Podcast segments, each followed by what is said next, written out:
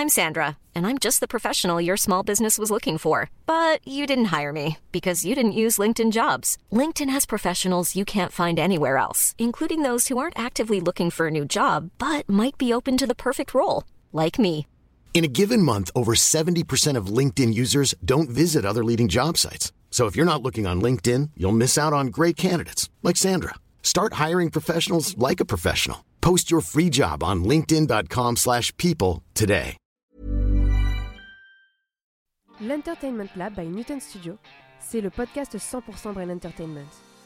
Créatifs, responsables de marque, directeurs de plateformes technologiques, Pure Players Entertainment et Communicant 3.0 nous partagent leur point de vue sur l'avenir des marques et du divertissement à l'ère digitale. Ce podcast est animé par Alexis Ferber. Bonjour à tous, je suis ravi d'accueillir Jean-Charles Felly, fondateur de Safe Ferris. Bonjour Jean-Charles. Bonjour Alexis. C'est un plaisir de t'accueillir dans ce podcast. Euh, voilà, Plaisir tu, tu es un vrai passionné de production avec Safe Ferris. Alors tout d'abord, comment tu en es arrivé à monter Safe Ferris? Euh, Voilà les quelques grandes lignes de ton parcours et puis pourquoi Safe Ferris? Pourquoi ce nom? Ah, bah, les grandes lignes de mon parcours, c'est simple. Hein. Seiferis, c'est une société de production audiovisuelle. Et en fait, moi, depuis que je suis gamin, euh, je suis un dingue euh, de Cinoche. J'ai toujours rêvé, comme beaucoup d'enfants, beaucoup de jeunes, beaucoup de personnes, de travailler dans le cinéma.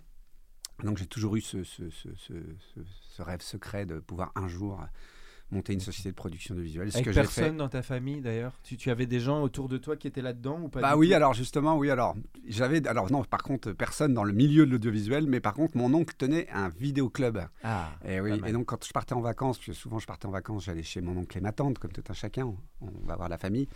Et donc moi j'étais tout jeune et il avait un vidéoclub et donc c'est là où j'ai commencé à bincher. C'était un peu mon oncle, c'était un peu le Netflix avant l'heure, euh, Ou une plateforme avant l'heure. et en fait, je partais le matin avec lui quand il allait ouvrir, ouvrir le vidéoclub. Euh, il récupérait les cassettes de la veille, donc toutes les nouveautés, les gens les ramenaient le matin avant d'aller au travail. Et moi je récupérais, donc moi je repartais euh, vraiment une heure après avec 4-5 films et je rentrais et je rematais 4-5 films euh, toute la journée. Je passais mes vacances. Donc j'adorais aller chez mon oncle évidemment et ma tante et euh, pour, euh, pour mater des films. Donc je n'ai pas arrêté toute ma jeunesse euh, de mater des films. Et c'est comme ça en fait euh, que j'ai commencé vraiment vraiment à apprécier. Et je me suis fait une culture cinéma notamment des années 80 et 90. D'où l'origine de mon nom, Seiferis, sans transition, tu apprécieras. Euh, en fait, Seiferis est un hommage au film de John Hughes. Euh, John Hughes, c'est un célèbre réalisateur qui n'est plus parmi nous, malheureusement, euh, qui fait les premiers teen movies américains des années 80. Il avait euh, notamment Breakfast Club également qu'il a fait. Et il a fait Ferris Bueller Day Off, qui est la- en français le titre français, la, la folle journée de Ferris Bueller, avec Mhm. Matthew Broderick. Et c'est en hommage à ce film que j'ai appelé la société de production Save Ferris. Voilà. Parfait. Et donc c'est la passion qui m'a animé et qui m'a qui m'a mobilisé pour euh, pour monter cette structure en mai 2000 euh, avec mes amis d'enfance. On a monté cette structure qui depuis chaque, chaque- chacun a fait d'autres d'autres choses, mais on l'a quand même monté tous ensemble. Et c'est vrai que ça a été euh, une super aventure. Et à la base, je viens de la musique. Euh, je viens de la musique. J'ai travaillé euh, longtemps chez Sony euh, pour le label Columbia, le très beau label Columbia, euh, où j'étais d'abord chef de produit et ensuite directeur marketing. Et ça a été une super expérience. Et c'est cette passion en fait du contenu, de l'IP, du marketing, du storytelling qui m'ont amené à, à monter ma structure après, après euh, mon parcours chez Sony. En gros, je te l'ai fait dans le désordre, non, mais non, bon, c'était bien, bah, c'était, très bien résumé. Alors, une société qui a déjà une belle longévité, puisqu'elle a plus de 20 ans, tu as dit 2000, je crois, Tout à fait. On a monté en, en 2000, tout à fait. Donc elle a 22 ans. avant. Facebook, donc. Avant, bien avant Facebook. Ah oui, Parfait. bien sûr. donc, tu as, été, euh, accompagné bah, tous les sorts du numérique à travers Safe Exactement, Ferris. exactement. Et donc, ton envie quand tu as monté Safe Ferris, c'était quoi? C'est Bah, mon rêve. la ligne éditoriale, comme on dit, de, la, du producteur Alors, en fait, euh, au départ, déjà, euh, quand, vu qu'on est from scratch, hein, puisqu'on est parti de zéro, hein, c'était une petite société, euh, euh, capital de 5000 euros au départ. On avait envie, enfin moi, je voulais vraiment faire du cinéma, mais on ne fait pas du cinéma comme ça. Hein, vous imaginez bien. Donc, il a fallu attendre 12 ans quand même avant de faire notre premier long métrage. Euh, et en fait, euh, oui, 12 ans. Le premier, notre premier long métrage, c'était Les Kaira. Mhm.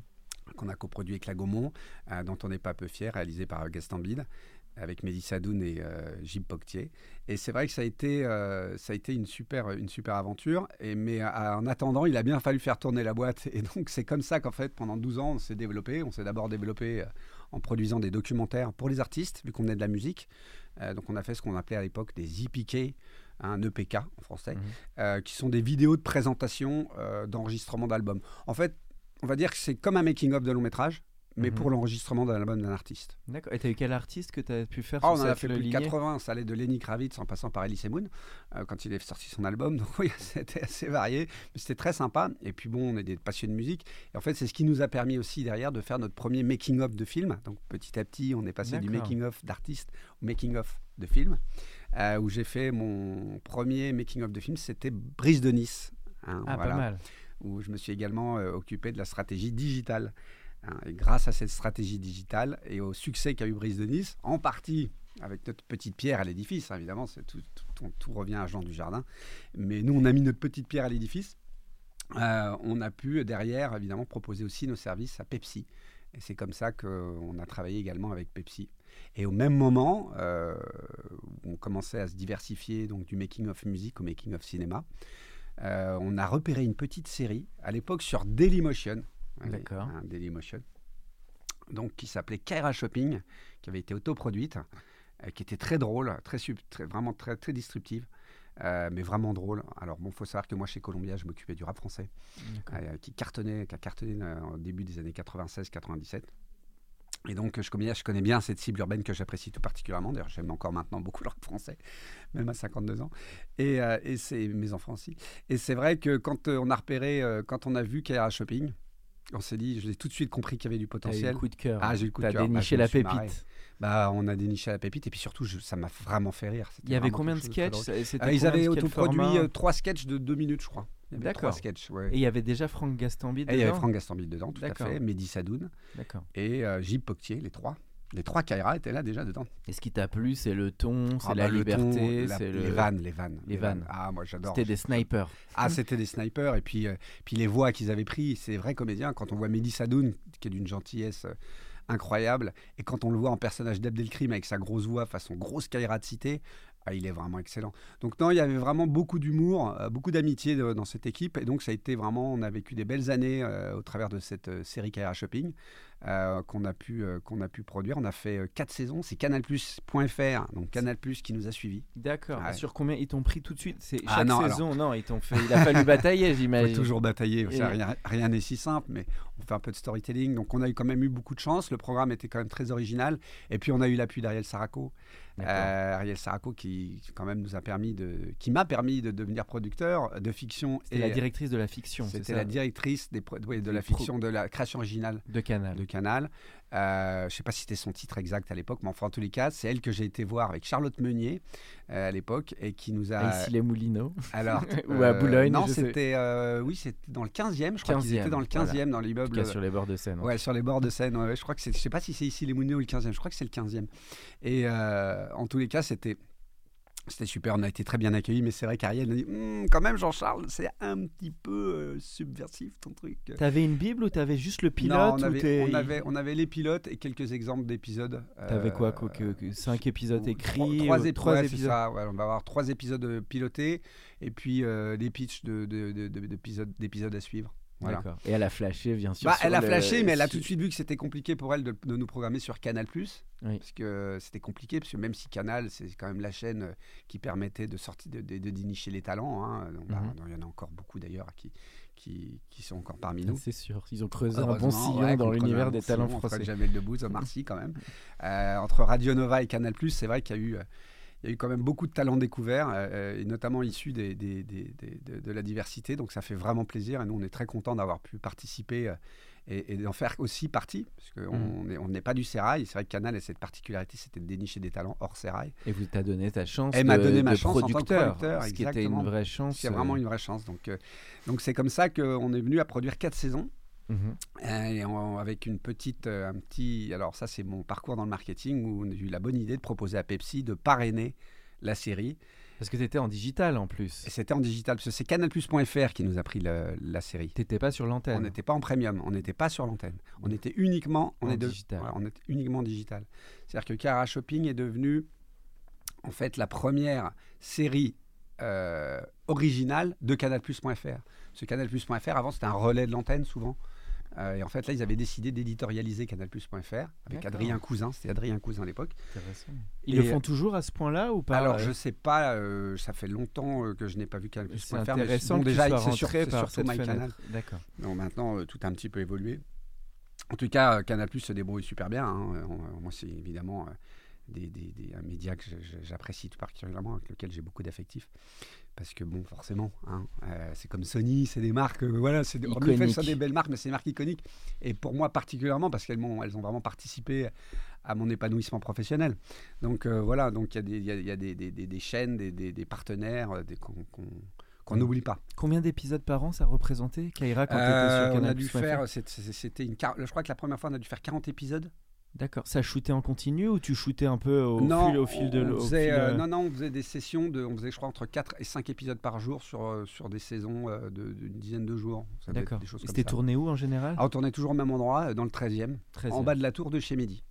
Ok, bon, bah, c'est précis. sympa. C'est précis comme ça. Tour Ruby. D'accord, d'accord. Tu- alors tu Je crois peux, que c'était ça. tu peux parler un peu des budgets ou pas trop? Non, on va pas parler des budgets. Non, on va rester sur le, Oui, on va non, rester sur En le, gros, le- le rêve Voilà, en et gros, la ça nous- passion. par contre, ce qui est intéressant, c'est que ça nous a permis de, de faire vivre cette IP, donc de faire vivre cette création originale. Oui. Et puis ça nous a permis, grâce à ça, après, de, de pouvoir mettre. Faire le film. Oh, et puis surtout de mettre Pepsi dans la boucle avec nous. Pepsi, Parce que ça, c'était précurseur. C'est pour ça aussi que je voulais Eh ouais. t'inviter, Jean-Charles. Je je me permets de dire un peu, Ouais. dévoiler les coulisses de cette invitation. Mais ce que j'avais beaucoup aimé dans ton parcours, c'est que tu as pu mixer finalement des vrais projets autonomes, des IP, comme tu dis, des projets maison, avec des marques qui sont venues en parrainage, notamment le cas de Pepsi. Mhm. Et, ils ont beaucoup aidé. Donc, Ah bah, Pepsi, sans en tout fait- révéler sur les budgets, ils ont été un apport quand même significatif pour faire de la, de la production. Quoi. Bah, en fait, Pepsi, pour nous, ça a été vraiment une, une super opportunité. Parce qu'en fait, un, ça nous a permis euh, bah, de faire vivre euh, ce projet et de pouvoir rentabiliser ce projet. Parce qu'en fait, nous, on a, fait, on a créé de l'IP, on a créé de la notoriété, on a créé du trafic sur le site carashopping.fr. On a existé, commencé à exister chez Canal, mais vu qu'on avait des petits budgets, parce que c'était le point .fr, c'était compliqué d'en vivre. Mhm. Donc c'était compliqué de le rentabiliser. L'arrivée d'une marque comme Pepsi, à partir du moment où les trois personnages de la série sont devenus les égéries de la marque pour la France pendant cinq ans, ça nous a permis d'avoir un gain. C'est-à-dire de- ça nous a permis de gagner de l'argent et de pouvoir faire vivre nos auteurs et nos interprètes et la production qui va avec pendant cette période-là. Donc ça n'a pas été, ça pas été rien. Et en plus, ça c'est le premier effet. Donc d'abord un premier effet euh, en termes de retour sur investissement, c'est-à-dire de pouvoir faire que ça, ça, ça fasse vivre tout le monde. Donc tout le monde pouvait en, vivre, donc manger et dormir avec, ce qui était important. Et puis aussi, euh, euh, ça nous a permis de développer euh, la notoriété de la marque carashopping.fr, puisque le, le- le- le coup de maître qu'on avait réussi à faire avec Pepsi, c'était toutes les publicités Pepsi euh, renvoyées sur l'URL euh, de carashopping.fr et non pas Ah. pepsi.com. Euh, c'était l'URL français de carashopping.fr. Et ça nous a développé une notoriété incroyable. Ah Parce oui, ils forcément, ont- ils étaient en campagne télé, et de la campagne télé, ça renvoyait sur le digital. Ça, c'était précurseur, oui, parce que vous avez développé la marque finalement, euh, le Exactement. programme, et la marque a eu l'intelligence de se mettre à ce service, Exactement. plutôt que de plus trop se à partir dans du La marque a été top, euh, très culottée en plus. C'était Emmanuel Pinto à l'époque, le directeur marketing, que je salue au passage, et Grégoire Argan. Tu les connaissais bien avant ou ça non, enfin, fait- Grégoire Argan fait était, sur une était- rencontre Alors, il s'avère que Grégoire Argan, je le connaissais d'avant, il était stagiaire chez. Sony quand moi j'étais chef de Le projet. monde est petit, comme on Donc, euh, comme quoi, on se, re- on se retrouve toujours dans ce milieu. D'accord. Euh, c'est pour ça que je- tous les auditeurs, euh, tous les jeunes auditeurs, souriez quand vous montez, vous croisez les mêmes quand vous descendez. Ah oui, j'aime bien cette phrase. E- Exactement. Donc c'est intéressant. Et, et ils ont matché vraiment sur l'intérêt créatif ou ils ont quand même pensé la déclinaison, comme tu, l'as dit, Ouais. comment ils vont pouvoir se plugger sur leur site, tel ou tel produit. Alors en fait, euh, ils ont, une, qu'est-ce ils qu'ils- ont où eu d'abord une approche ouais. coup de cœur sur le projet. Donc c'est Mm. exactement ça. Carrière Shopping, ça a été d'abord un coup de cœur pour les gens qui le regardaient. C'est-à-dire qu'on a d'abord, ils, ils ont trouvé ça très drôle. Ensuite, ils ont tout de suite compris leur intérêt parce que Pepsi a une problématique en France qu'ils n'avaient pas à l'international. Autant dans le monde, Pepsi se partage le, le- le- le marché avec Coca. hein. autant euh, en France, Coca est quand même vraiment le, le maître Mm. euh, sur le marché français. Et Pepsi avait une vraie problématique d'essayer d'émerger, quand même coûte que coûte. Challenger. Voilà, c'est vraiment le challenger. Et donc, comme tout challenger, il fallait qu'il existe. Et ils se sont dit, et c'est là l'intelligence de- de Pepsi France, d'Emmanuel Pinto et Grégoire Hagan, c'est de se dire, plutôt que d'essayer de faire comme les autres, d'avoir des, des- des- sportifs locaux, des choses comme ça, ce qu'on va faire, nous, on va, aller, sur un programme disruptif et autour de la, création originale et de nouveaux talents, les talents de demain, en fait. Donc, ils se sont positionnés sur les talents de demain. Et évidemment, bah, ça leur a vraiment servi. Je crois qu'ils ont doublé leur vente hein, sur le territoire français. Alors, euh, c'était des, donc ils avaient pas un énorme pourcentage, mais je crois qu'ils ont doublé leur vente. Donc, euh, je crois qu'en termes de, canettes, c'est des millions de canettes en plus vendues. Puis, ils étaient très présents. C'est-à-dire que Pepsi est très, très présent dans les kebabs. Alors ça, tout le monde mhm. ne le sait pas, mais ils sont très, ils, avaient le marché des kebabs à l'époque et euh, aussi, et donc euh, c'était un, moyen aussi euh, de sur cette cible mhm. entre guillemets CSP parce qu'on va pour le coup on parlait vraiment de CSP d'arriver avec des héros d'aujourd'hui qui correspondent un peu à la cible et surtout sur lequel l'humour était l'élément clé de communication. C'était surtout de faire rire. Parce que quand on fait rire, forcément. En t'écoutant, Jean-Charles, il n'y a pas eu énormément de précédents quand même de marques ou même de d'autres marques qui ont fait ce, qu'a pu faire Pepsi. Mais d'ailleurs, ils n'ont pas, pas pu le refaire derrière. Et en fait. Euh, si, ça a été fait. Nous, on l'a refait après avec la Banque Postale euh, et une série qui s'appelait Dans la bouche, qu'on avait aussi produit pour Canal. Euh, mais on n'a pas été jusqu'au cinéma. Mais on a quand même fait six saisons avec la Banque Postale. la série s'appelait Comme le disent, qui était quand même un spin-off de Dans la bouche. Euh, on avait pris pas les mêmes comédiens, mais c'était les, mêmes auteurs et les mêmes euh, réalisateurs. Et c'est vrai que ça a été, euh, ça a été une, belle histoire aussi. Mais Kaira a cette particularité, c'est qu'on est passé en 4 ans du web au cinéma à, une vitesse assez, assez maîtrisée. Et évidemment, à chaque fois, avec des, en, agrégeant des nouveaux talents, aussi bien dans le métier de la production, puisque Gaumont est venu nous rejoindre, Mandarin est venu nous rejoindre. On a eu aussi d'autres auteurs qui nous ont rejoints on a eu plusieurs, euh, voilà, on, ça a été, on a agrégé au fil de l'eau, dans l'avancée de notre, euh, on a agrégé des talents euh, de différents, différentes activités liées autour du, de la fiction et du cinéma. Il était en web aussi dans la bouche? Dans la bouche, il était en télé. Il était en télé sur Canal et après, nous, on a développé le spin-off digital. D'accord. Sur une série dont on a eu le prix du Grand Prix du Brain Content, qui s'appelait C'est la Banque Postale. C'était Thomas Alvejo qui était le directeur marketing. Et on avait développé, euh, je crois, six saisons d'une série qui s'appelle Comme le disent. C'était sur les idiomes, tout ce que disent les gens, comme le disent les chauffeurs de taxi, euh, comme le disent les femmes enceintes. D'accord. Voilà. Et, ce qui est clé pour. Euh, bancaire. On a fait un spin-off autour des, des, produits bancaires. Ce qui est clé pour embarquer ce type de projet, c'est beaucoup l'écrit. Donc ça va être les synopsis, ça va être le dossier en amont. Alors, moi, j'ai envie de dire quelque chose. D'abord, évidemment, il y a l'idée, mais c'est vraiment de l'écrit. C'est d'ailleurs euh, une de nos principales euh, activités, c'est de lire, relire et re-relire. Euh, c'est vraiment de l'écrit, c'est-à-dire que tout passe par l'écriture. C'est vraiment donc les auteurs évidemment en, premier lieu, auteurs scénaristes, hein, j'entends bien. L'idée de départ, mais enfin, avoir une idée au départ, c'est bien, c'est l'amener à bien qui fera la différence. Comme on dit chez nous en Corse, entre dire et faire, il y a la mer. Et, et c'est vrai que euh, entre celui qui a l'idée et celui qui va réussir à la, faire vivre, voilà, c'est exécution, c'est là où il y aura la différence. Donc euh, c'est vrai que ça passe par, évidemment l'écriture en premier lieu, et puis après voilà, c'est savoir agréger les bonnes personnes, euh, savoir voilà, et puis c'est pas rien n'est simple, hein, mais mais bon c'est faisable. En tous les cas, on a réussi à le faire, et puis derrière on a enchaîné puisqu'on a fait quand même 10 films en 10 ans depuis 2012, depuis les KRA.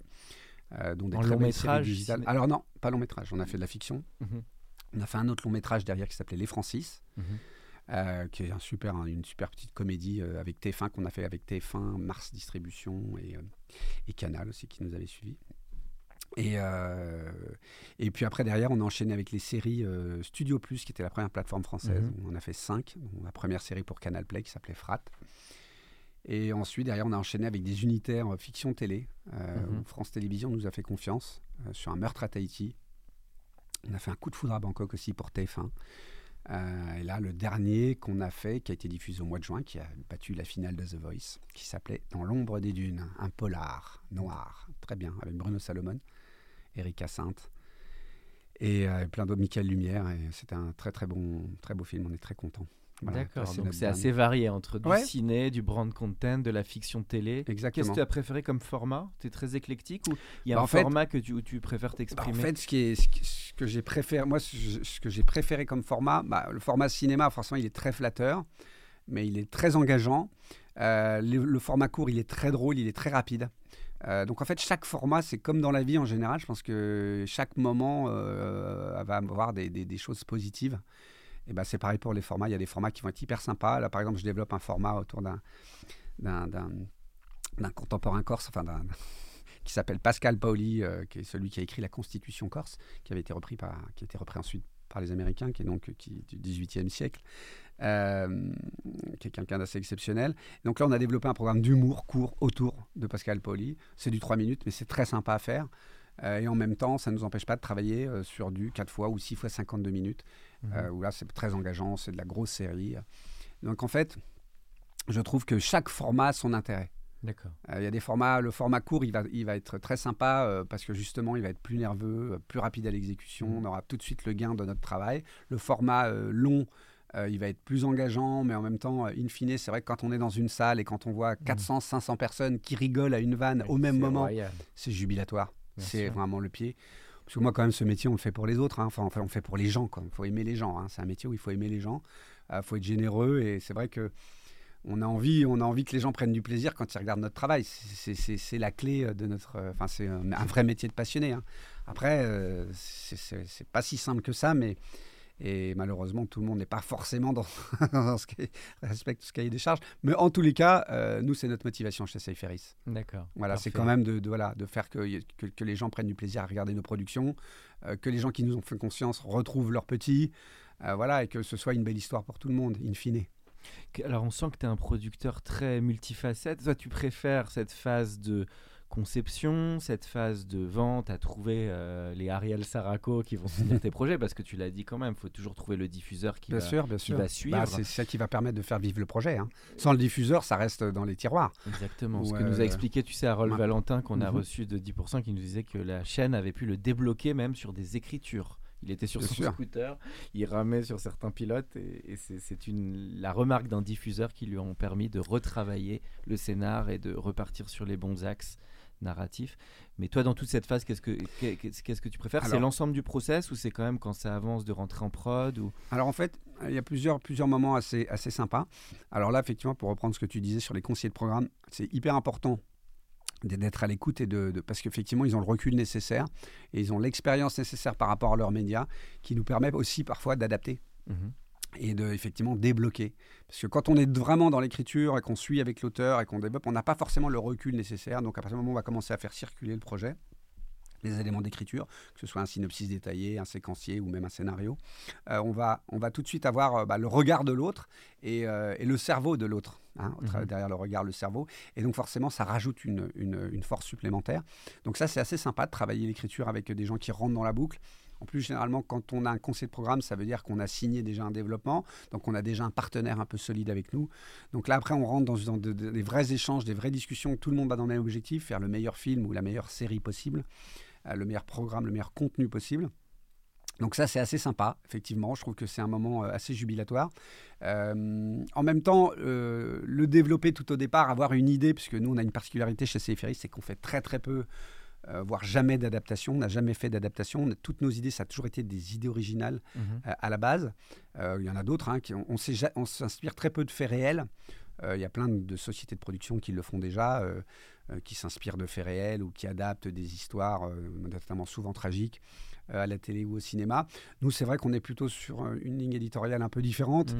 plutôt, plutôt spectacle. Moi, j'aime mm. bien le grand spectacle. Bah, je vous rappelle, hein, mon oncle, Vidéo Club, tout ça, j'étais petit, tout ça. Donc... Euh, quel film t'ont marqué? Donc, tu as dû aimer Top Gun récemment. Bah, le, D'ailleurs, j'ai préféré le deuxième au premier. J'étais déjà un petit peu vieux sur le premier Top Gun. Enfin, un petit peu vieux. J'étais déjà un peu plus âgé. J'avais déjà commencé à aiguiser ma critique. non, mais moi, j'étais, quand j'étais plus jeune, effectivement, le cinéma américain, j'adorais. Moi, j'ai adoré Greasers, enfin, Outside avec les Greasers. Euh, donc c'était vraiment un, de mes films de, de culte que j'ai dû voir, je sais pas, une vingtaine de fois. Évidemment, La folle journée de Ferris Bueller que j'ai adoré. Donc Coppola, euh, John Hughes, toute cette euh, tous les films qu'on a regardés quand on, quand on était plus jeune ont marqué, nous ont marqué à vie. Quoi.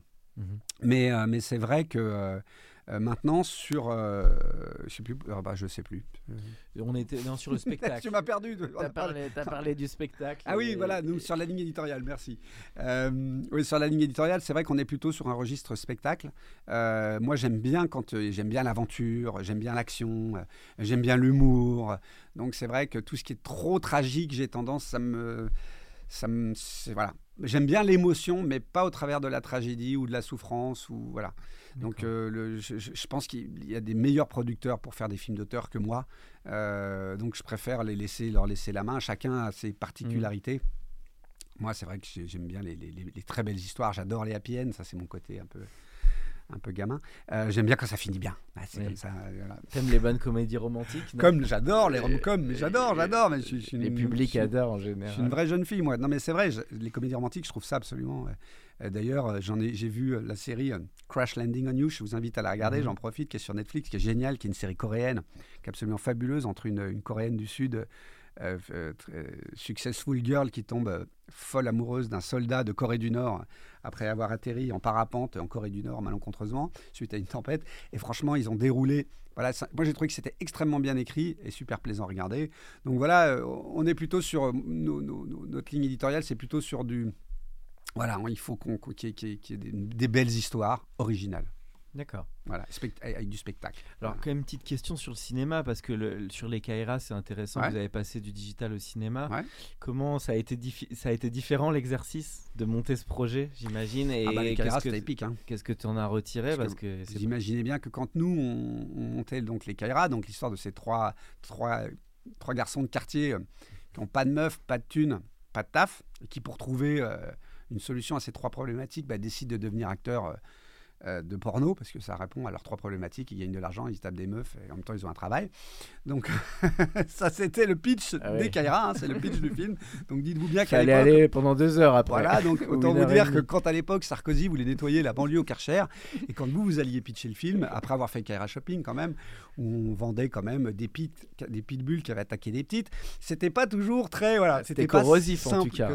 C'était audacieux. voilà, c'était audacieux, seulement qu'on puisse dire. Il a fallu quand même une certaine force forme euh, une force de conviction qu'on a eue euh, avec l'équipe de, de, Kaira Shopping et de Seiferis euh, pour aller, aller, trouver les partenaires et on les a trouvés.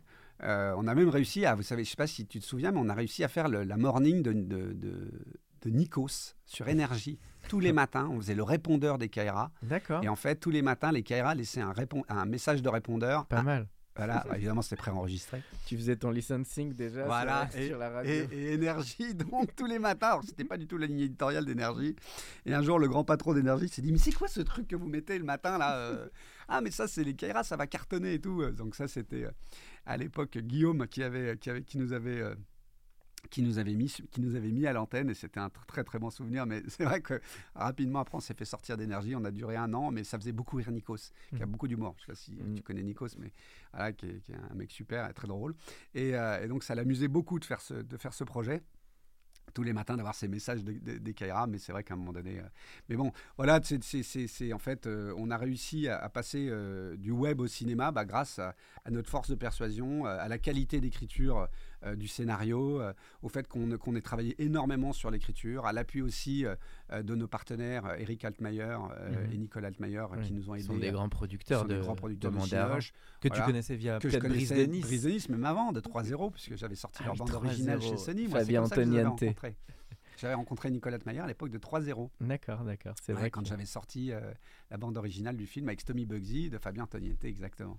Et vu que moi je m'occupais du rap, et donc, entre autres, et aussi de Stomy en particulier, bah, du coup j'avais pris la BO dans mon, dans mon line-up, dans mon roster comme on dit. Et, euh, c'est comme ça qu'on qu'on s'était rencontrés. Donc j'ai été les revoir après pour leur proposer euh, euh de faire du making-of forcément. Hein. C'était ma société. ils m'ont dit, écoute Jean-Charles, pourquoi pas? Est-ce que tu connais un personnage qui s'appelle Bryce the Nice Et il s'avère que je connaissais Bryce the Nice, puisque j'étais sur le plateau de Graines de Star quand il avait fait l'une de ses premières télés juste après les Nous, c'est nous, je crois, mhm. de mémoire. Et euh, à l'époque, moi, je m'occupais d'une artiste qui s'appelait Nadia, qui faisait aussi Graines de ça. C'est comme ça que j'avais vu Brise Nice, donc que j'ai pu en reparler.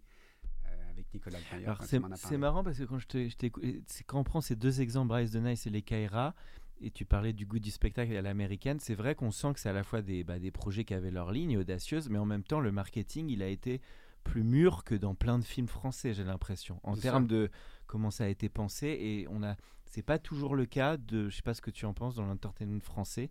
Bah, d'anticiper, euh, ça peut être un personnage marquant comme Brice. Alors, ou la, alors peut-être tu vas me dire ça n'a pas été pensé en amont et c'est ensuite que.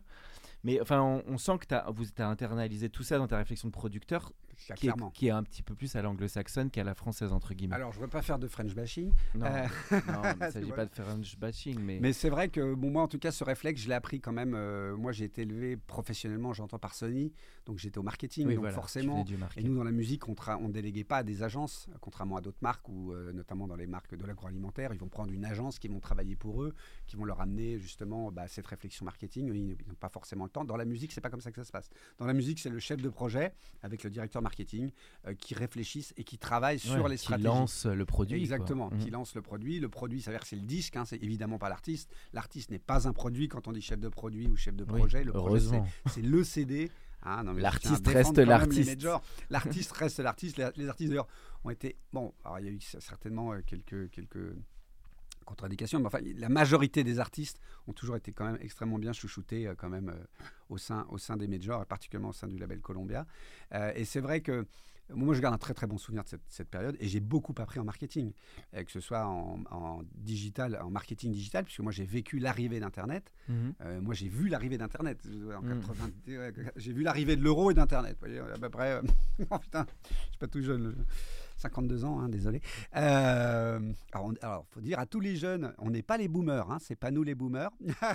nous, on est les fils de boomers. Voilà, voilà. Non, parce que maintenant, on se fait traiter de boomers, mais non, c'est pas nous les boomers. Et euh, non, non, c'est juste pour la petite, la petite anecdote. Et donc, c'est- euh, d'accord, c'était avoir fait tes classes dans la musique, c'est ouais, ça les qui classes dans la- mais ça, j'ai énormément appris. C'était une grande école. Ça a été la meilleure école. Sony, ça a été absolument une école fabuleuse pour moi. Euh, sans Sony, alors j'aurais peut-être euh, tous les chemins mènent à Rome, on va dire, mais sans Sony, j'aurais pas eu autant le regard aussi bien sur le marketing que sur l'IP. Parce que quand on travaille dans une Mhm. major, quand tu travailles dans une maison de disques à l'époque, on est obligé de travailler avec différents corps de métier déjà. Donc on travaille avec un service juridique. bah, parce que c'est quand même de la captation de droits. hein. C'est-à-dire que quand Mhm. vous, vous signez un artiste, bah, vous signez ses droits.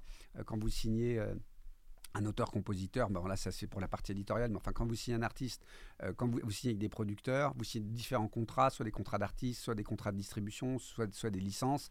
Enfin à chaque fois, donc il y a une approche avec le service juridique qui est très importante. En fait, il s'avère que nous, dans notre métier de producteur, le juridique est très important. Il y a une partie financière, on travaillait déjà sur de- des PNL, ce qu'on appelait les PNL, profit and loss, savoir combien, ça, combien on investit et combien ça va nous rapporter. Donc il fallait se projeter, donc ça restait des paris quand même. hein. Parce qu'évidemment, c'est comme quand on lance un film, rien n'est signé. On ne sait pas si on va faire euh, 100 entrées ou si on va faire 2 millions d'entrées. Donc il y a un vrai pari. hein, et donc pour ça, il faut avoir une vraie conviction. Et euh, donc ça, c'est vraiment les armes que j'ai faites chez Sony qui m'ont permis derrière de dérouler. Mais je vous avoue que j'ai travaillé dans la musique en espérant un jour pouvoir me rapprocher du cinéma. Mhm. Parce qu'en fait, ma vraie, ma vraie motivation à la base, c'était quand même le cinéma. Même si j'adore la musique, hein, j'adore la- mais c'est quand même le cinéma qui m'a toujours fait rêver depuis tout petit. Et ça t'a autant fait rêver après l'avoir fait? Parce Bah- que tu as l'air de dire que c'était des grosses entreprises et que tu as aimé continuer Bah, le les- digital les- et la télé alors, après. les, les- risques, les risques sont très conséquents dans le cinéma. C'est-à-dire qu'il suffit euh, des risques qui sont qu'on n'a pas forcément dans nos mains. Euh, je vous dis un, un exemple, par exemple. Euh, tu, tu- tu sors un film, même si le film est super attendu, qu'il y a un super buzz et que ça va cartonner, si la veille, tu as un attentat ou quoi que ce soit, euh, ça peut complètement changer la donne pour, ton, pour ta sortie Oui. et tu peux planter un film. Donc, Et à l'inverse, il peut y avoir de la Voilà. chance si c'est sorti dans le Nord qu'il y a une bonne sortie Exactement. Intelligente. S'il pleut toute la semaine, au moment où tu sors, que les gens ne savent pas quoi faire, ils vont tous aller au cinéma. Donc y a tous les cas sont possibles. Euh, moi, ce que j'aime vraiment, en fait, ce que j'ai compris avec le temps, ce que j'aime vraiment, alors c'est pas c'est pas le- l'excitation du lancement d'une sortie d'un sortie, parce que je suis pas très joueur. Moi, je, je suis pas un joueur. Je, pas les jeux de cartes, j'aime pas les jeux en général. Je ne fais jamais dans, au casino, c'est pas du tout mon truc. Ce que j'aime en fait, c'est mettre des images. C'est ça que j'ai compris avec le temps, on, on s'analyse. C'est mettre des images sur des mots. En fait, Mhm. j'aime bien la transition entre le moment où c'est écrit donc Mhm. j'aime bien développer l'écriture parce que j'aime bien lire j'aime bien, donner mon- avoir des avis et partager mon, mon- mon point de vue. Mais j'aime bien quand on passe de la- de- de- de l'étape euh, d'un dialogué, d'un scénario et qu'on doit mettre des images dessus. Donc euh, mettre des images, c'est c'est évidemment en premier lieu trouver des bons interprètes, donc les bons comédiens pour interpréter les personnages, mais c'est aussi les costumes, c'est aussi les décors, Mhm. euh, c'est aussi toute l'équipe technique, la lumière qu'on va faire. Enfin, c'est c'est vraiment... c'est comme, comme- en fait, il y a un, vrai travail euh, comme une peinture. D'univers, c'est Ouais, faire d'univers. vivre un monde. C'est euh, vraiment comme un artiste peintre. Mm. Moi, mon père était galeriste, donc j'ai grandi beaucoup avec, euh, je pense que d'où vient aussi ma passion des artistes, euh, avec des artistes peintres. Et, euh, et c'est vrai qu'il y, a- il y a un petit quelque chose d'un- peintre. Mm. quand- alors je pense que les réalisateurs en- encore plus, mais nous les producteurs un petit peu quand même, euh, parce qu'en en plus on doit trouver la, taille, la bonne taille du tableau. hein. On fait un 50 x 50, La bonne toile. la bonne toile, exactement. Euh, et après, évidemment, on le confie à un, réalisateur qui, lui, va peindre, euh, même si on a fait un travail en amont euh, ensemble. Justement, de plus mm. en plus, d'ailleurs, maintenant, les producteurs et les réalisateurs travaillent main dans la main. Et c'est plus comme avant où le réalisateur vraiment faisait tout ce qu'il voulait. Maintenant, c'est fini. Les enjeux financiers sont trop importants. On est obligé d'être. Et puis, on est plus fort, plus... on est plus fort ensemble que divisé. donc ça, les, Français l'ont bien intégré. Et c'est vrai que que le, le, le, fait de passer des mots à des images, en fait, mm. c'est ça le vrai bonheur. C'est ça le, ce que mm. j'aime moi particulièrement. Ce qui est grisant, c'est un, accouchement. que je trouve, voilà, que je trouve grisant. Euh, c'est ça. On est un peu sage-femme de mots. Bah, c'est vrai. parce que c'est des telles batailles parfois pour faire aboutir les projets qu'on est, content quand, c'est tellement dur de quand ça arrive. Et d'ailleurs, je me souviens d'une phrase qui m'avait marqué euh, d'un de mes amis euh, qui, qui, maintenant le directeur des acquisitions que je salue, Stéphane Rétoré de chez Universal, qui travaillait à l'époque pour SND, je crois de mémoire qui m'avait dit, il m'avait fait, il m'avait dit une phrase, il m'avait dit Jean-Charles, chaque film est un petit miracle. Ah oui, j'aime bien ça. Et, et, il m'avait dit ça, et ça m'a, encore maintenant j'y pense, et il, a tel, il avait tellement raison, c'est-à-dire que réussir à faire un film, mhm. actuellement, ça demande tellement d'énergie, ça demande, il faut que, tel, un alignement des planètes tellement fort, parce que c'est des gros montants à chaque fois, que, que, ce, soit pour, euh, que ce soit même pour un film, je, quand je dis film, c'est téléfilm, c'est euh, euh, cinéma, ou euh, même un film indépendant totalement autofinancé. De toute façon, faire un film, c'est difficile et, ça, il y a quelque chose quand même d'un peu miraculeux de passer euh, d'un scénario à, à, une il y a des images quoi qui c'est génial. C'est ça qui est vraiment enfin moi c'est ça qui me fait qui me motive vraiment quoi. Alors on arrive à la dernière partie du podcast. Alors j'ai une petite question personnelle c'est que bah, on l'a senti dans tout ton parcours c'est ce côté nous qu'on aime bien du brand entertainment brand content c'est-à-dire le lien finalement entre l'univers des marques et l'univers du divertissement. Ça on l'a beaucoup senti dans tout ton parcours. Euh, est-ce que tu crois que la logique que tu as eue sur les Kaira qui a été finalement de bah, le digital a été comme un laboratoire pour finalement incuber les projets qui sont ensuite il a vécu sa vie au cinéma mais est-ce que tu crois que ça peut être une bonne, un bon point d'avenir pour les marques de se positionner un peu plus tôt finalement bah, dans la chaîne de valeur de projets maison d'histoire pour sortir entre guillemets de la pub et aller sur des formats euh, un peu innovants ou différenciants? Bah, moi de toute façon d'une manière générale je pense qu'il y a toujours une prime au risque pense qu'à ne rien risquer, euh, on a peu de chances de réussir, en tous les cas d'émerger. Donc ça, forcément, en tant que producteur, il y a toujours une prime au risque. Donc je pense que pour les marques, c'est pareil. Je pense qu'une marque, elle a intérêt, évidemment, c'est ce que nous, ça a toujours été le pari, euh, ce qu'on proposait d'ailleurs aux marques, ce qu'on a fait avec Pepsi ou encore avec la Banque Postale, c'est de proposer de s'engager avec une prise de risque avec nous. Ils nous accompagnent sur le risque, de faire émerger des nouveaux talents. Euh, plutôt que de prendre quelque chose qui cartonne déjà et de se dire mhm. bon bah je le prends, je le brenne, je le mets, ça peut marcher aussi, mais on n'aura jamais le même taux d'adhésion, on n'aura jamais le même taux d'échange. Alors qu'une marque qui, révèle un talent, qui l'amène au grand public, mhm. elle, il sera toujours associé. C'est vrai. Et, euh, et nous, c'est un peu le pari qu'on faisait, c'est un peu ça qu'on proposait. Donc, je rejoins complètement ton point de vue. Je pense que les marques ont tout intérêt à être un peu audacieuses. Alors, même si l'audace, euh, c'est pas toujours simple quand tu es dans un grand groupe industriel euh, que euh, voilà, il y a souvent des services qui sont là pour freiner. Les... Eh ben, il faut quand même que les marques réussissent à être audacieuses parce que je pense que c'est elles qui ont tout à gagner. Mhm. Et euh, je pense que parfois prendre aussi s'adosser à des producteurs ou à des créateurs ou à des réalisateurs ou à des auteurs et, participer à partir du moment où on y croit à l'émergence de leur talent, mhm. bah, quelque part elles ont un retour sur investissement parce qu'il y a toujours une prime au risque super intéressant ce que tu dis. Et, pour toi, ça serait ça un peu ta définition du brand content ou du brand entertainment, parce que chacun va y aller de sa définition. Mais toi, qu'est-ce que tu trouves intéressant dans ce sujet du, du, brand content? Bah, Moi, je trouve que c'est ce qu'il y a de plus, plus sympa d'ailleurs pour une marque. Sinon, elle peut faire de la communication plus classique. Mais à partir du moment où elle va vouloir brander, euh, euh, s'associer à un contenu, euh, autant que ce soit un contenu évidemment qui, partage ses valeurs, mais, un pari, euh, parce que ce n'est pas non plus les mêmes montants qu'une énorme campagne télé euh, ou qu'une grosse campagne d'affichage national. Donc, euh, c'est des montants qui sont quand même plus raisonnables, plus raisonnés. Donc, à mon avis, ça vaut le coup quand même de donner sa chance à différents talents. Après, c'est toujours pareil, il faut bien les scouter, il faut bien les trouver, et puis il faut bien organiser, comme on dit, vous savez, le marketing, c'est un stylo, un calendrier. Mmh. Donc, une fois qu'on a le contenu, c'est savoir à quel moment on le sort, qui on cible, euh, voilà. Et donc, c'est, euh, je pense que oui, je pense que le Brain Content a cette, cette particularité euh, de pouvoir aider à faire émerger des talents. Et peut-être raconter des histoires aussi sous des formats un peu Et différents. raconter des histoires, évidemment, avec le storytelling qui va avec. Mhm. Euh, c'est vrai, regardez, là encore maintenant, j'ai dû, je vous ai parlé de Pepsi. euh, C'est un genre de storytelling d'ailleurs. C'est un genre de ce storytelling. podcast. ce podcast, c'est du storytelling.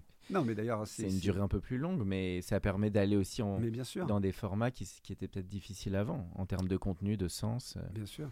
Et puis, euh, et puis c'est vrai que ça fait, ça, ça- ça fait vivre aussi. euh, quand une marque est associée à un, à un contenu qui marque, euh, qui fonctionne, et qu'elle a participé à son, à son émergence, Mhm. forcément, euh, il sera associé beaucoup plus longtemps que si elle vient s'associer à un contenu qui est déjà hyper performant. Il y a des exemples qui t'ont marqué là-dedans? Je pense à 7 jours à la Havane qui a été fait par Pernod Ricard. Vous avez Ouais. fait des séries de courts-métrages et ça formé un long-métrage. Bon, il y avait BMW qui avait fait à l'époque des séries de courts. Quel, quel exemple qui t'a marqué Peut-être hors, euh, hors de ton ta Ouais, sphère, mais des choses qui t'ont marqué euh, de ce qui a Bah, été fait en brand entertainment. J'avoue que les alcooliers ont souvent été très créatifs. Oui, Pernod Ricard. Ouais, notamment. Pernod Ricard, je trouve qu'ils ont toujours été très créatifs. Euh, après, là en tête, ouais, je, je- je resterai là-dessus. Je resterai sur, euh, D'accord. sur les courts-métrages. Ok. Alors, euh, on arrive dans les toutes dernières questions. Euh, sur tes goûts, alors on t'en a un peu parlé avec tes origines et la- les goûts de ta passion du grand spectacle, mais, mais les fi- quelques films, séries ou musiques qui t'ont accompagné, toi, euh, alors ça peut être très récemment ou même en général, euh, deux, trois œuvres qui t'ont toujours touché. m'ont marqué. Euh, ah bah, Il y en a plusieurs, mais euh, bah, je dirais trop romance. Ah, Parce que trop romance. euh, Ah, J'adore ce film. On peut se faire un quiz sur True Romance si tu veux. Script de Tarantino, Alors, script de Tarantino, mais réalisé par par, Tony Scott. réalisé par Tony Scott. Donc déjà Tarantino à l'écriture. Quand on voit ce que ça a donné derrière et tous les chefs-d'œuvre qu'il nous a livrés, c'est quand même déjà assez évocateur. Euh, et puis on a, on a donc. Qu'est-ce qui te plaît dans ce film? Parce qu'on peut... Moi, Bah, c'est un film que j'adore aussi. Alors, bah, euh, c'est un peu cette culture geek avant l'heure, Oui, hein, avec ce, ce- ce jeune homme qui travaille dans un vidéoclub. oui c'est vrai. Ça ne t'aura pas échappé. Euh, et cette jeune femme Patricia en marge, Arquette. Patricia Arquette, magnifique Alabama, qui est, qui elle donc est un petit peu perdue et lui va vouloir Mhm. la sauver et s'embarquer dans une histoire incroyable. Donc à la fois en fait, ce que j'aime bien, c'est que c'est du spectacle, Ouais. C'est une comédie romantique, c'est un film d'aventure Mhm. et il y a un côté thriller Et c'est très décalé aussi. et c'est une comédie. Ouais. Et donc en fait, il y a que euh, Tarantino qui a réussi à, joindre ces cinq genres dans un seul film. Donc je- à la Et limite, surtout, on, et surtout, on décroche pas. et on décroche pas. Parce que le, moi, du début, euh, quand ils sont dans le ciné, en Mais passant carrément. par euh, le- le- la scène avec Samuel Jackson, et en on décroche pas. Et, et, la musique aussi. On, tu es de Hans, Hans Zimmer, hein, je crois. C'était Hans Zimmer, Et- tout à fait. Qui a fait une, une bande son incroyable aussi. Hein, juste je- un petit compositeur, je ne sais pas si vous en avez entendu Ouais, parler. il en a fait, un gladiateur. génial, et il- exceptionnel, a tout fait. exceptionnel Hans Zimmer. Et ça fait une bonne transition avec Top Gun, puisque c'est quand même Tony Scott qui avait réalisé Top Gun et qu'il était en tribute du film de, de Tom Cruise où il dit euh, remerciement à Tony Scott, euh, qui est ouais, qui est et qui est quand même frère de Ridley Scott. Les deux frères Ouais, sont pas, les sont deux pas frères mauvais sont quand même. Pas mauvais, ouais, ils sont bien débrouillés, c'est vrai qu'il faut reconnaître. Donc oui, il y a ce, il y a voilà, donc euh, non, j'ai, voilà, je, je- je- et puis en série, il y a une série. Alors je sais que, je vous l'ai dit hein, tout à l'heure, hein, je suis né en 1970. Il y a une série que j'adore, mais qui doit être une Madeleine de Proust, mais que je revois toujours. Je peux la regarder 100 fois. Je sais qu'il y a plein d'auditeurs en tous les cas qui seront d'accord. Et vous allez me prendre pour un dingue. Alors évidemment, c'est la série de Peter Falk, Colombo, qui est un chef-d'œuvre, mais qu'un chef-d'œuvre. C'est un chef-d'œuvre d'écriture, d'interprétation, de décor. Il y a tout est réuni dans cette série. Après, voilà, je regardais ça quand j'étais vraiment avant même d'aller chez mon oncle, et j'aimais bien la regarder cette série, et je prends toujours autant de plaisir à la regarder. Et je sais qu'on est, il y a, il- cette, cette série agrège des fans incroyables dans le monde entier. Tu sais que Spielberg avait réalisé un des premiers Oui, épisodes. Spielberg a réalisé un des, un des Et Tarantino et non, je, Non, suis pas, pas sûr Tarantino. Mais Spielberg, il Ouais. a fait un des premiers Spielberg épisodes. a fait un des euh, premiers épisodes. Non, mais on a, on a une, une galerie de personnages et de comédiens dedans qui est incroyable. Euh, L'écriture, c'est c'est au cordeau. Après, voilà, bon, euh, c'est compliqué de faire regarder parce que ça a quand même vieilli malgré tout. C'est compliqué de faire. J'ai essayé de faire regarder ça à mes enfants. C'est compliqué au niveau à l'ère de Netflix, mais c'est au moins c'est ta réponse est audacieuse là aussi. Voilà. Parce que t'as pas répondu ça. comme tout le monde Breaking Bad. Non, euh, j'aime les- beaucoup Breaking Bad. Je les aime bien toutes ces séries. Walking Mais c'est de revenir aux fondamentaux. Faut pas oublier qu'il y avait des super Oui, feuilletons euh, qui datent même C'est des. génial, c'est génial. Bon, moi, j'ai un petit côté oldies but goodies. hein. Je, je- je suis un petit peu. Euh, voilà, j'aime. J'aime- dit, il la repasse toujours 80. 40 ans après. hein. Et j'aime bien les années 80. Oui, ça, il la repasse toujours. D'ailleurs, elles sont dispo sur Amazon. Je vous invite à regarder toutes les saisons. Et, euh, et d'ailleurs, j'ai- j'ai- j'aime bien. euh, c'est ce que j'aime bien d'ailleurs dans, dans, dans- dans les années 80. c'est qu'il y a et c'est pour ça que tout ce qui est rattaché à ces années-là, c'est finalement c'est nos dernières années de vraie liberté sans téléphone portable. C'est-à-dire que moi, j'ai grandi sans téléphone portable. Euh, euh, mes enfants ne, ne, connaissent jamais D'ailleurs, tu n'en as pas devant toi. J'en ai pas devant moi. Mais j'étais très content de grandir sans. Et, et, je m'aperçois qu'en fait, maintenant, tout ce qui nous ramène sur ce, ces années-là, qui étaient vraiment des années incroyables, on pensait que c'était bah, d'insouciance. D'insouciance et d'une liberté. Mais c'était un truc de dingue. Il n'y avait pas le Covid. Et je pense que c'est ce qui fait que Top Gun a autant cartonné. Parce que moi, j'avoue que j'ai adoré ce film parce que j'ai trouvé bah, du générique bah, c'est une déclaration d'amour aux années 80, même la typo, il a repris la typo, et on se dit, y a, et, en même temps, ça, ça, met en avant des bonnes valeurs. Alors, on pourrait dire, oui, c'est caricatural, mais je trouve qu'il y a plein de bonnes valeurs. Qui, alors bon, c'est le cinéma américain, ils savent faire, on va dire, ils sont rodés. Mais euh, je trouvais que ça faisait du bien, en plus en sortie de Covid, de voir ce film. Bah voilà, qui était euh, un vrai moment de plaisir, de divertissement. Euh, bon, et ça a cartonné, hein, 2 milliards. Euh, bah donc les années 80, les gens, la planète a suivi. Je rappelle que la série de, de, Stranger Things, qui est la série bah quand même de Netflix, voilà, qui est une série totalement 80 ça se passe en 84. Donc à l'époque, moi j'avais 14 ans, c'est-à-dire l'âge des héros qu'on voit dans la série. Et c'est vrai que c'est pareil, cette série qui est, absolument euh, extrêmement bien réussie, les dernières saisons d'ailleurs que j'ai bien, bien apprécié pour euh, juste voilà. Et puis euh, dans les dans la dans les pour conclure sur une autre série, je vous ai dit j'adore le cinéma coréen. Je trouve que les Coréens sont exceptionnels au niveau de l'écriture. Évidemment, je pense que vous, tu as vu, toi, Alexis, le film Parasite. Ah oui, bah, hein, c'est un des films que j'ai préféré ah bah, depuis 10 ans. voilà, on est d'accord, c'est un chef-d'œuvre.